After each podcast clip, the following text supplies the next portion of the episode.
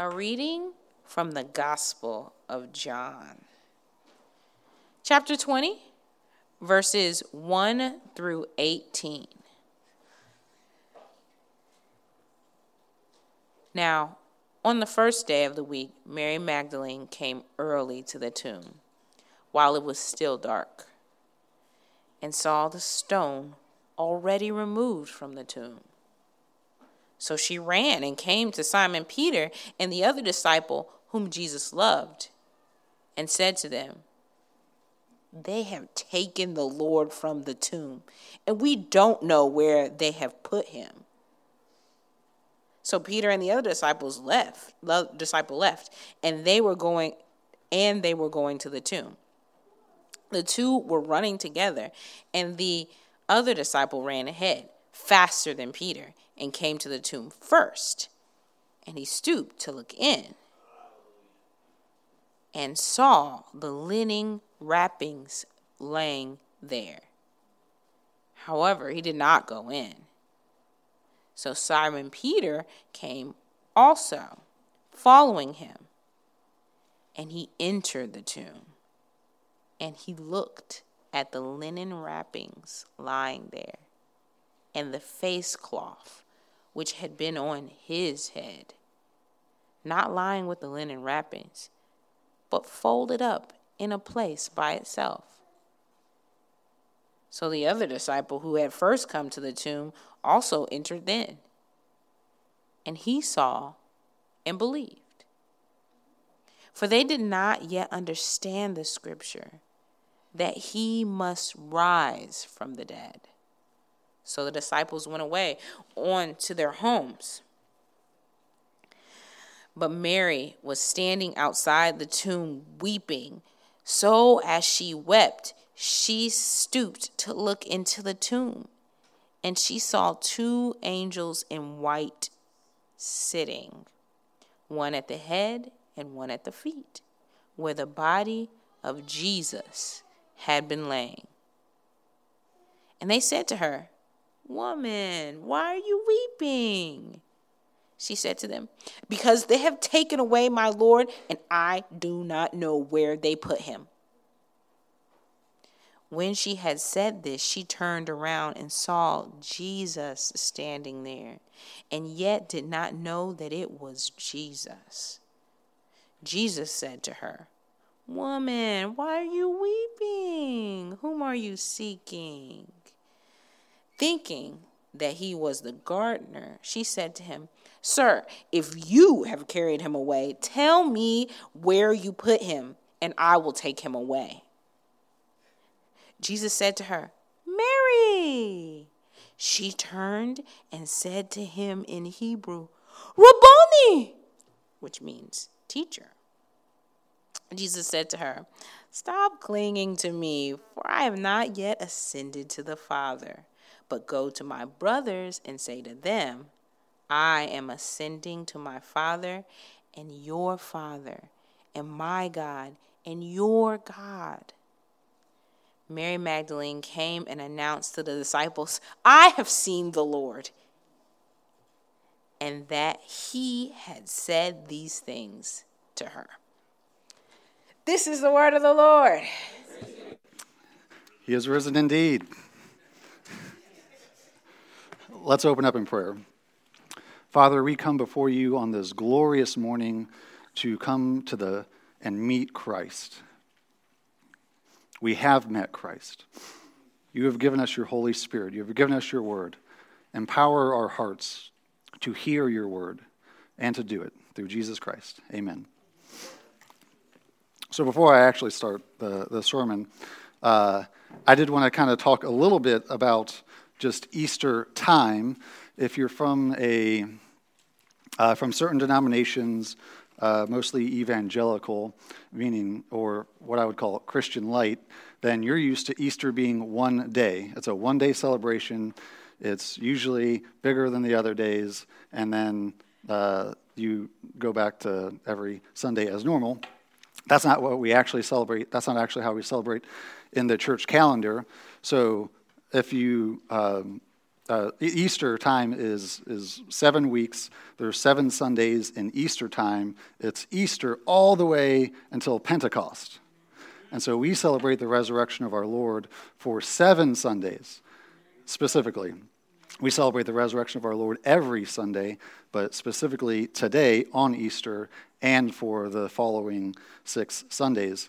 So if you see these decorations up for seven more weeks, it's not because we're lazy it's not, it's not because uh, uh, we're, we're getting around to cleaning it up. It's because we are going to continue to celebrate the resurrection of our Lord. And I would just uh, commend you if you weren't able, I wasn't able to listen to all of Catherine's uh, teaching this morning, but if you can listen to it on the podcast or on our website or on YouTube, go back and listen to it about how the Lord has designed a, a, a, calendar for people to worship where there's a body of people centered around certain holidays and, and festivals. And it's how we order our worship, it's how we order our life. It's, there's a, a clear danger in becoming too programmatic and only saying we're celebrating these things and, and you're only celebrating Easter in, in outward appearance and you're not celebrating Easter inwardly. There's a clear danger to that. But there's also a danger in just saying it doesn't really mean a whole lot, so why do it special? Why, why uh, hype it up? And so uh, we have the church calendar passed down to us from, from the early church fathers that follows the life of Christ. And so I also want to just give a, a seven week, you got seven weeks to, to prepare that on Pentecost uh, we celebrate the giving of the Holy Spirit and the gospel going out to all nations. And so we, as a as GCF celebrates, wear a your wear a, an international garb, wear clothes from either the nation you're from, if it's not America, uh, or wear you know clothes from another nation. I only have uh, Indian clothes and American clothes, or and so I choose Indian. Uh, but we celebrate that way. So if you don't have anything, you got seven weeks to prepare.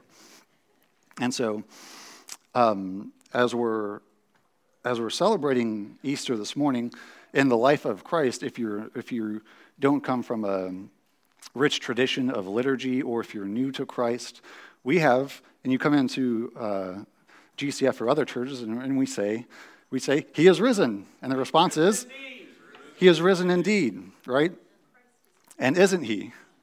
Right? That's what we celebrate this morning. That Christ has actually risen from the dead. That it's not a myth. It's, it's not a, it wasn't a hoax. It wasn't just something that brings up warm feelings in us. It wasn't a story to, to sway our emotions or our actions in a, in a certain way. It wasn't provoked, it wasn't designed to provoke uh, sentimental feelings because there's no real power in that. There's no real power in, in, in stories that aren't based in reality, that aren't based in truth. The Apostle Paul writes in 1 Corinthians 15 that verses 15, 17 through 19, if you want to follow along, he says that if Christ has not been raised, your faith is futile and you are still in your sins. Then those who have fallen asleep or, or have died in Christ have perished. But if in Christ we have hope in this life only, we are of all people most to be pitied. And so Scripture makes it abundantly clear that if Jesus didn't really die, if he didn't really raise from the grave, what we do is worthless. What we believe doesn't mean anything. There's no purpose to it. It doesn't matter if it brings sentimental feelings or if it brings us into what we think is a godlier life if he wasn't really raised from the dead. It doesn't have any real power. It doesn't mean anything to us. I, I, if, it wasn't, if it wasn't true that Jesus raised from the dead, I could sleep in. And I don't have a, a, out of seven days a week, I get to sleep in zero days a week. And maybe I could sleep in one. Uh, but and our, and our faith would be futile. We would still be dead in our sins. Atonement wouldn't mean a thing if there wasn't really a God. If there wasn't really a moral God, then, it, then our morality would mean nothing. We would wake up early on Sunday morning, we would sing songs, and we'd come and worship, and it wouldn't mean a thing in the end. And there wouldn't be any real power. But Paul ends that statement in 1 Corinthians, but he says, But in fact, Christ has been risen from the dead. It's a fact, it's a part of reality. It's, you could go out and see that in, in the whole world. And so it's if if Christ wasn't raised from the dead, we wouldn't have real power to fight our sin. We wouldn't have real power to love in real ways. There wouldn't be any real power. We wouldn't see it, right? If there wasn't really resurrection power. And so it's not just the first century disciples that were witnesses to Christ rising, right? We, in our scripture reading this morning, we read about Mary Magdalene and, and the disciples who ran to the tomb and who witnessed Jesus' resurrection. And through 40 days, uh, he appeared to the disciples, uh, up to uh, at least 500 of them, that, he, that they were actual witnesses of Jesus' resurrection. But it's not just them who are witnesses, it's us who are witnesses of that. Those who crucify the passions of their flesh and live a new life in the Spirit are witnesses just as much, if not more, of the first century apostles. And Jesus even says that in John 20, 29, that blessed are those who have not seen and yet have believed.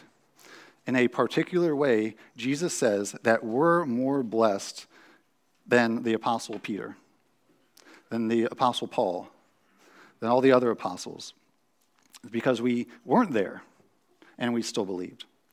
And so we have the same power, the same Holy Spirit that led them leads us today. And so this is what we've been looking at in our normal series, or I should say our semi normal series, through the book of Acts. We look at the whole book of Acts through the lens of Acts 1 8, that says, But you will receive power when the Holy Spirit has come upon you, and you will be my witnesses in Jerusalem and all Judea and Samaria and to the ends of the earth if Jesus wasn't really raised from the dead, if he didn't really say that, it means nothing. His promise to, to receive power from the Holy Spirit would mean nothing. It really wouldn't, and we're wasting our time. But he did promise that. He said, You will receive power. He didn't say you might receive power. Maybe if you try hard enough, you'll receive power. He said, You will receive power. That is a promise. And you will be my witnesses. There's no option about it. You can't live a, a Christian life, you can't profess to be a Christian and not live a life that's filled with power, not live a life that is being a witness to Christ. It, it they, they, don't, they don't mix. That you can't not have power and, and, not be a witness to Christ and be a, a Christian. You are, uh, those are the promises. And so, particularly if Jesus was not actually raised from the dead, that promise in Scripture means nothing. We have nothing to hope for. We have no real power to look to. And so, what happens is oftentimes, as, as even as, as Christians, we tend to associate with the, the stories and maybe um, you know like, like movies or, or stories that we love uh, more than we do with Scripture. And some of those are sometimes based in reality and sometimes leading in the right direction, and, and sometimes they're not. Um, but usually in, in the uh, usually in, in movies or stories, there's a, there's a hero character, mostly in guy movies, there's a hero character. And he becomes the hero and he becomes center stage. And what he does becomes evident to all people. And everybody knows it. And the story kind of wraps up to a close and everybody sees the hero. But that's not exactly how Christ was raised from the dead.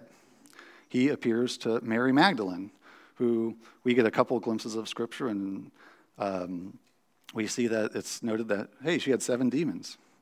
Who does Jesus appear to first? The lady that had seven demons. That's a good choice. Right? And then if you notice in the scripture reading that we read in John, that, that Mary Magdalene's there first, and then the disciples come in, they look in, they're like, well, this is weird. And then they go home. Mary Magdalene is staying there weeping, and it's Mary Magdalene who gets to see Christ first resurrected.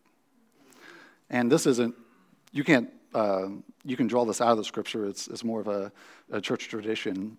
Some people think that the, the, prostitute in Luke 7 who was weeping at Jesus' feet, uh, and cleaning his, his feet with her tears at the Pharisee's house. A lot of um, theologians and would associate that with Mary Magdalene. There's, there's no real proof, or it's not guaranteed in Scripture that, that that is Mary Magdalene, but a lot of people uh, uh, believe that. And so, um, everywhere that the apostles planted churches, everywhere they evangelized, everywhere they preached, they preached the resurrection of Christ. That was the hinge point of everything. If he wasn't really resurrected, it doesn't mean anything because he actually did it. And so, some places like Acts 17, it, says when he is in the Areopagus and he's in, uh, in Athens, Paul is preaching, and they just mock him. They say, That's ridiculous. Right? They, uh, the Jews would persecute him, the, the Romans would, would just find it ridiculous, and they just mock him. But in God's infinite wisdom, power, strength, and knowledge, he destined us to preach a message, to receive a message, and then to preach a message that is a stumbling block to some, folly to others, and salvation and life and power to those who receive it. And so some people, in hearing the gospel and the, the story of Christ and that our sins were atoned for and he was resurrected, uh, it just doesn't make sense. They think it's folly, they, they think it's stupid. They might say something like, That's dumb. Why would God die? Why would God become a man? He's God. That's stupid, right? They would think it's folly. They just can't wrap their head around it. Other, others don't get it and, and, or can't get behind it. They think it's a, it's a stumbling block. I can't worship a God who would die. I can't worship a God who, uh, who would forgive sins, who would be gracious and forgiving. There's really are people I've talked to who can't wrap their head around and would never worship a God who forgives sins. They would think it's not just. They would think uh, uh, that's unfair. There are some people, it's a stumbling block that they would say that they can't uh, worship a God who chooses some and not others. They think that's a stumbling block. But 1 Corinthians 1.24 says, But to those who are called, Christ, the power of God and the wisdom of God. To those who receive the message, they get resurrection power. They get Christ, the power of God. And so, um, so when Christ was resurrected, we want to look at, at the power, the resurrection power that we get. It's not the power, like I said, that we usually see in the movies where the hero shows up, that everybody knows it, and, and uh, the story is over. When Christ was resurrected, a few people saw it. He was resurrected in glory, and he chose that he showed himself to a very small amount of people. He was raised in glory, he was raised in power, uh, and in, in certain ways that everybody did know it, and in certain ways everybody will know it. But his glory, in, in descending glory and cascading glory, it gets as Christ descends and condescends to man, his glory increases. As he reveals himself in one small little town, little corner of the earth as resurrected, his glory actually increases. And so, and there are um, public displays of manifest power. There are clearly public displays in Christ in healings, miracles, casting out demons. There are public displays of power. That should be normal. That should be more normal. The apostles make a public dis- display of casting out demons, miracles, healings. There are those, right? I'm not saying that that uh, in Christ's raising glory that that we don't see those anymore. We should see those, and we ought to see those things in the same manner. But for the for, for the most part of our Christian life, our lives, we are steadily, daily tapping into the power of God. That is what the Christian life is about. You should see periods of times where, where there's demons getting cast out, there's people getting healed, there's, there's manifest signs of the Spirit, right? I was just thinking about this uh, throughout the week. I mean, what with the news we've heard about Anne Mawante uh, getting better is, is amazing. That's, that's incredible. And praise God. And, and if you can remember back to the just the, the, the miraculous healing and wisdom to, if you remember, Benjamin Hager when he was a kid so he would get a feeding tube. And that wasn't natural, that wasn't, uh, wasn't even medically advisable. Um, but the Lord did it, the Lord directed it. And so you should see signs of the Spirit. You should see signs and manifestations of power in miraculous ways. Um, and but for most of our Christian lives, we should see daily tapping in to the power of God on a, on a daily basis, crucifying our flesh and walking according to the Spirit. One of my favorite verses comes from uh, Galatians 2:20. This is a good one to memorize. It says, "I have been crucified with Christ. It is no longer I who live, but Christ who lives in me." Now, the life I live in the flesh, I live by faith in the Son of God who loved me and gave himself for me. And so that's what we're, we're getting at. And what Paul's getting at is in the title of this sermon comes from Philippians 3 8, but, uh, which we'll get to here in a minute. But I have been crucified with Christ. It's no longer I who live. That's the power of God. That's what it looks like on a daily basis. That I crucify my own passions, I crucify my own desires, and I live for Christ. And it's steadily not me living, but Christ living through me. And we do this according to faith, it says. Now, the life in the flesh I live by faith in the Son of God. And so, Philippians 3 8 through 10 has the same sentiment, says, says a lot of the same things. This is Paul speaking, saying, Indeed, I count everything as loss because of the surpassing worth of knowing Christ Jesus my Lord. Paul, if you guys know the, uh, Paul's accolades that he was moving for, he was in a society where he was moving up in the religious system. He would have, he would have been uh, more widely known and, and famous in his day, and he was moving in that culture towards success. He was moving towards getting his name known. He was moving towards being somebody. And he says, It's all loss Everything I did before Christ was worthless. Everything I did before Christ was only to lead me to Christ because of the surpassing worth of knowing Him, of knowing Christ Jesus, my word. The worth comes from knowing Him, being intimate with Him, being close to Him. It's not, I count these everything as lost because I found a really cool religious system and it, and it keeps me on the straight and narrow and keeps me mostly out of trouble, mostly. And he doesn't say that. It's, I've lost it all to know Christ.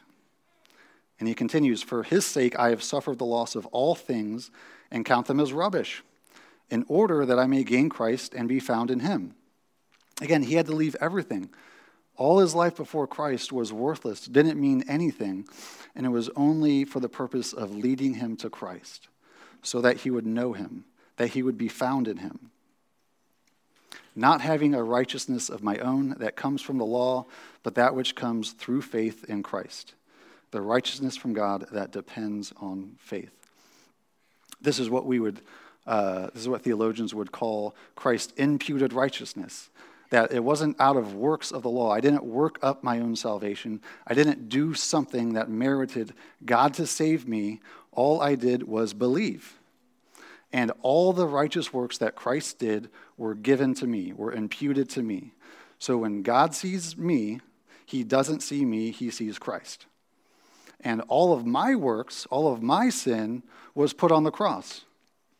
When Christ was on the cross, the Father saw not just his Son, but he saw our sins, those who believe in Christ.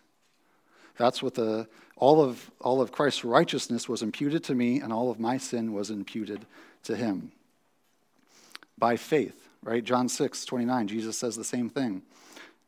He says, This is the work of God, that you believe in him who he has sent. Right? It's based on it's based on faith, it's based on trust. And Paul continues, that I may know him and the power of his resurrection. He doesn't say that I may know him and I hope to get a little bit better, but he says that I may know him and experience the power of his resurrection there should be power. You should be daily tapping into the power of God, particularly to crucify your flesh. But he continues, and may share in his suffering, becoming like him in his death, that by any means possible I may obtain the resurrection from the dead.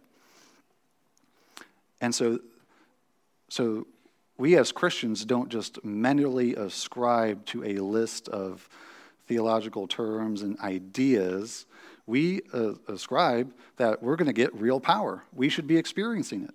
You should be able to, you have an opportunity now in Christ through faith, after you receive his grace and mercy, to crucify your sin, to crucify your flesh, to live a new way of life. Right? And so when he says that I would know him and the power of his resurrection, you should be asking yourself, power for what? What, what do you, what power? Right? If we're in Christ, we should be seeing the power of his resurrection. Uh, 2 Corinthians 3 talks about being changed from glory to glory.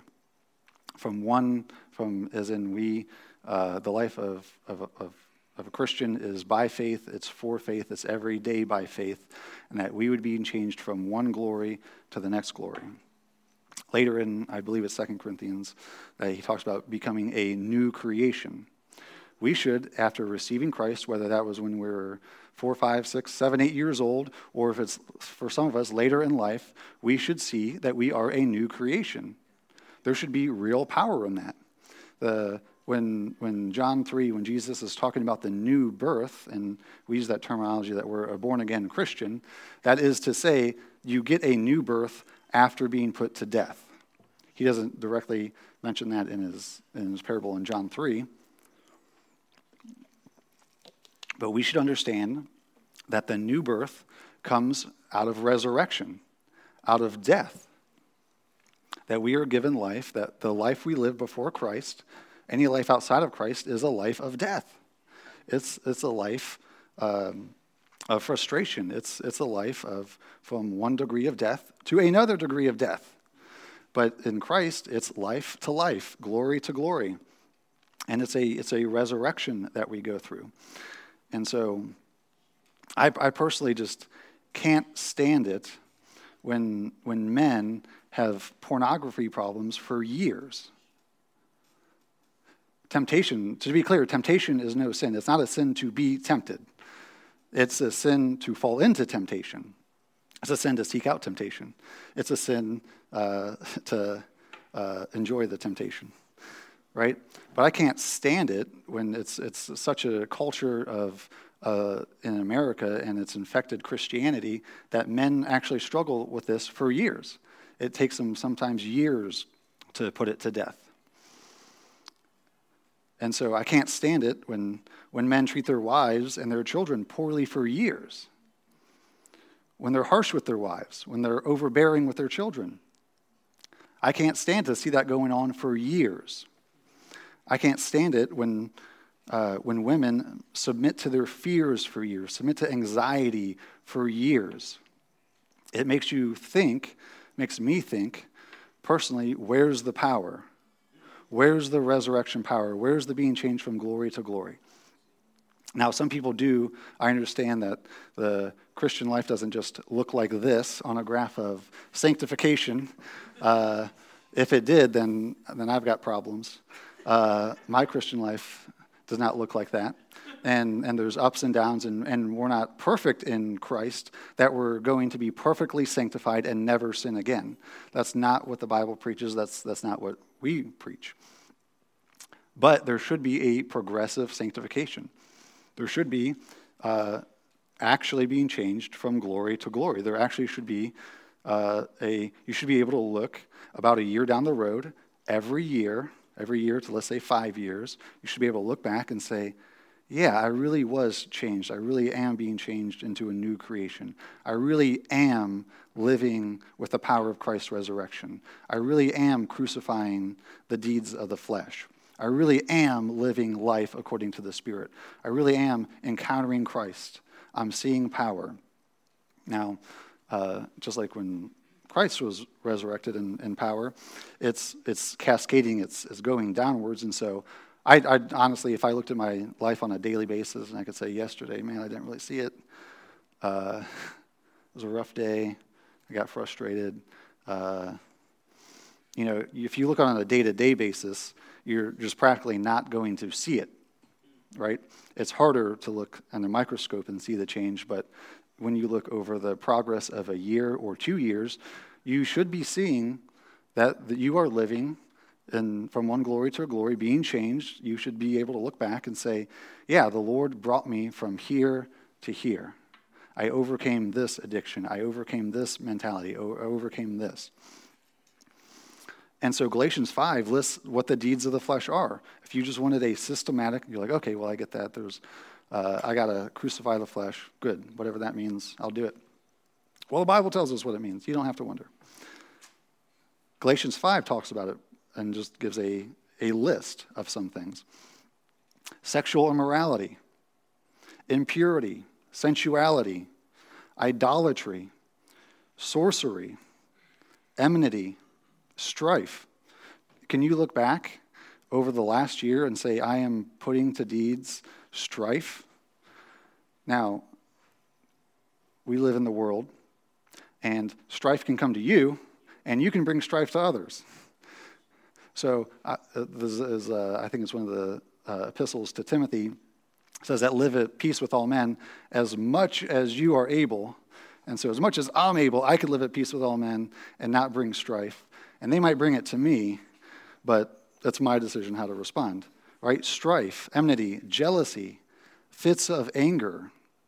Right? That kind of goes with the sensuality and the passions. Are you being driven by your passions? Are you being driven by your flesh? Is it mastering you, or are you mastering it through Christ? rivalries, dissensions, divisions, envy, right? I see that as when Paul's writing, he's writing to the body of Christ. Do we live as a community of people that could be, say that there's no divisions, there's no envy uh, against any one of us, there's no, there's no dissensions, right? That's how we're called to live. Drunkenness, orgies, and then says, then if, if that wasn't a good enough list for you, then Paul leaves it with, and things like that. And there's a lot more. That's not it. Right? He says there's a lot more about crucifying the flesh, about what the deeds of the flesh, flesh is. And so he commends them to then walk according to the Spirit, tap, tap into the power of the resurrection, because there really is power.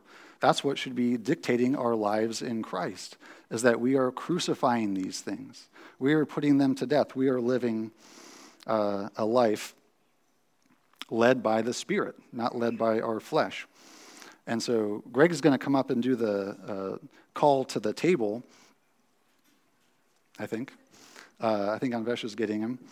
And, but I want us to just be reminded here on Easter that we have real access to real power. Scripture says that God the Father and the Holy Spirit raised Jesus from the dead, and it also says that Jesus, by his own power, raised himself from the dead. And I think that one's the most peculiar to me because you think, how does someone who is dead in his own power raise his own self to life?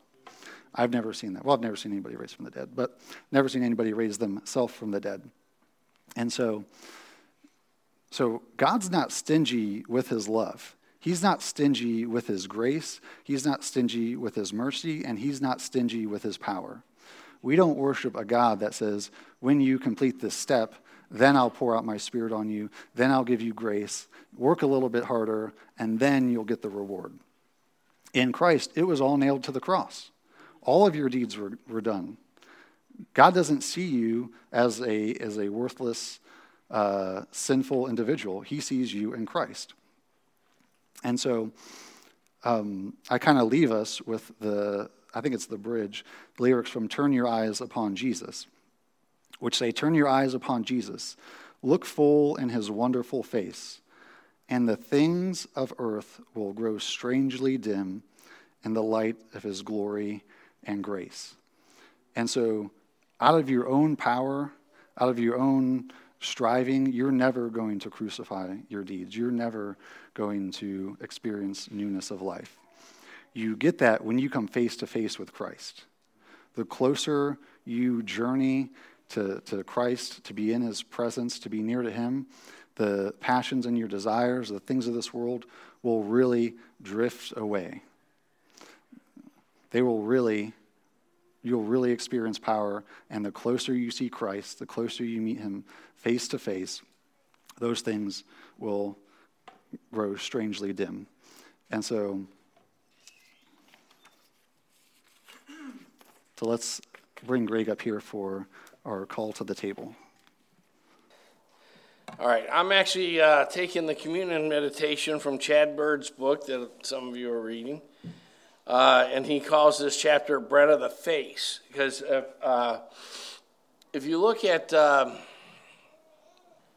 what's called dynamic equivalence translations or literal translations, that will always have a note um, that when, uh, when it talks about the presence uh, of the Lord in Exodus and so forth, the, the literal word actually means face.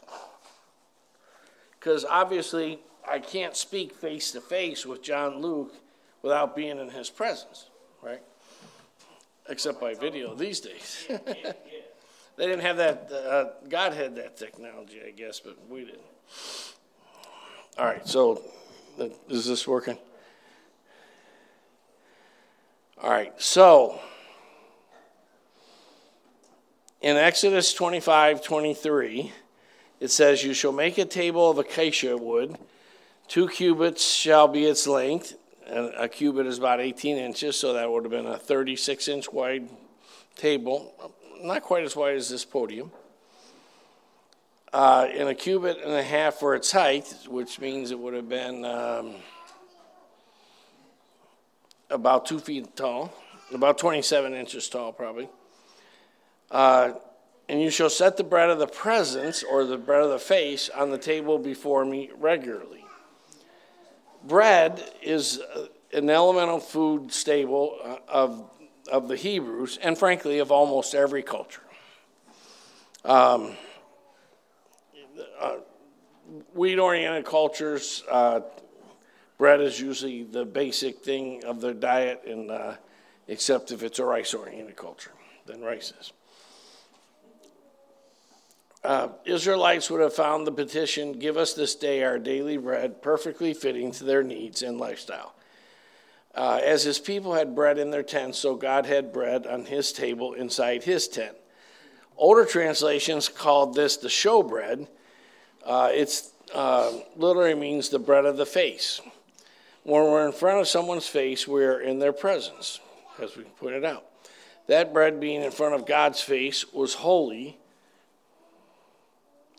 Every Sabbath, the 12 loaves were eaten by the priests as representatives of the 12 tribes and replaced with a dozen more. They consumed bread suffused with the holy presence of God. They ingested sanctification. The Lord used many meals in, in Israel's history as the backdrop, or the hors d'oeuvres, if you will, uh, for the meal of meals that He has given to His church. We now gather around God's table to eat the bread filled with the presence of Christ. Take, eat, this is my body, the Messiah says in Matthew 26, 26. We ingest His holiness. Then he ends with a prayer Heavenly Father, give us this day and every day the bread of, of life, Jesus our Savior. Now, unfortunately, um, as, as part of the Reformation, uh, what, what actually goes on when Jesus said, Take, eat, this is my body, uh, it became a subject of great debate and great fighting. And uh, I once visited a, a Lutheran church.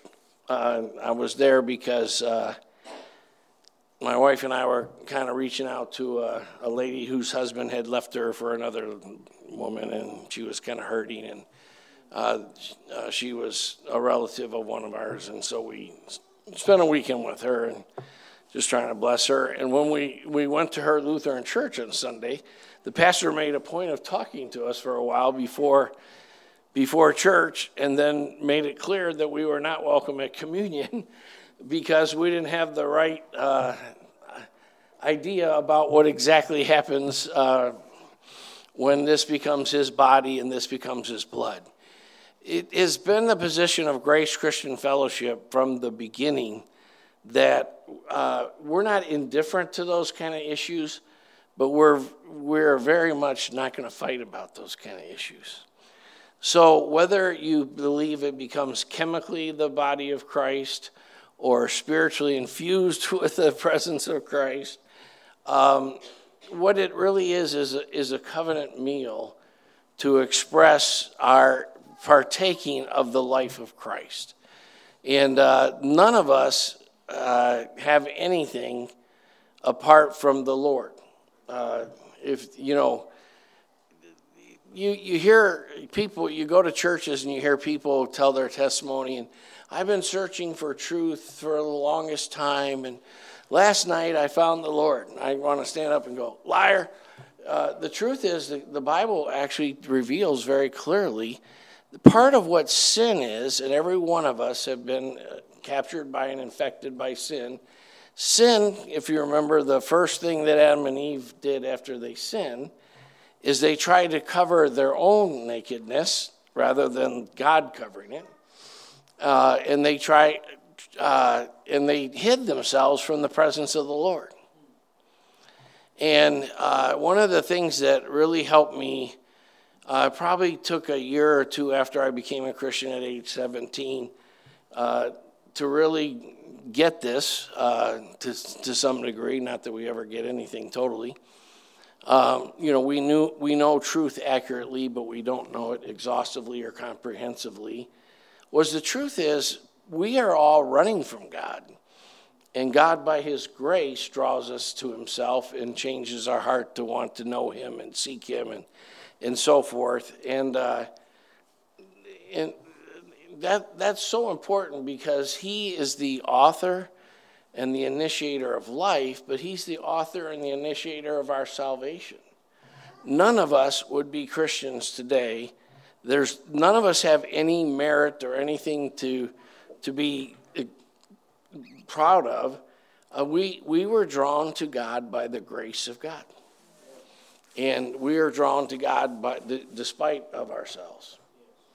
And so he didn't, we didn't find him, he found us. And, uh, and worked in our way, life in such a way that in some the- theologies they call it irresistible grace. He didn't just uh, give us life, he made us willing to believe. Um, you know, so uh, as, we, as we eat this covenant meal this morning, uh, there's, there's no better day to, to eat it as, than Easter because um, resurrection life started from him and, is, and you've been infused with it. Uh, and he's the author of all covenantal things. If you, if, you know, if you ever went through uh, my old Wright State teachings on covenant, and we, we talk about a dozen different things that every covenant has, one uh, thing that every covenant has is um, ceremonies of enactment and ceremonies of renewal or reenactment. And so the Lord has actually given us the, the ceremony of communion or the Lord's Supper to, to renew the covenant with Christ and to, to take of his life again. So come and let us take of Christ.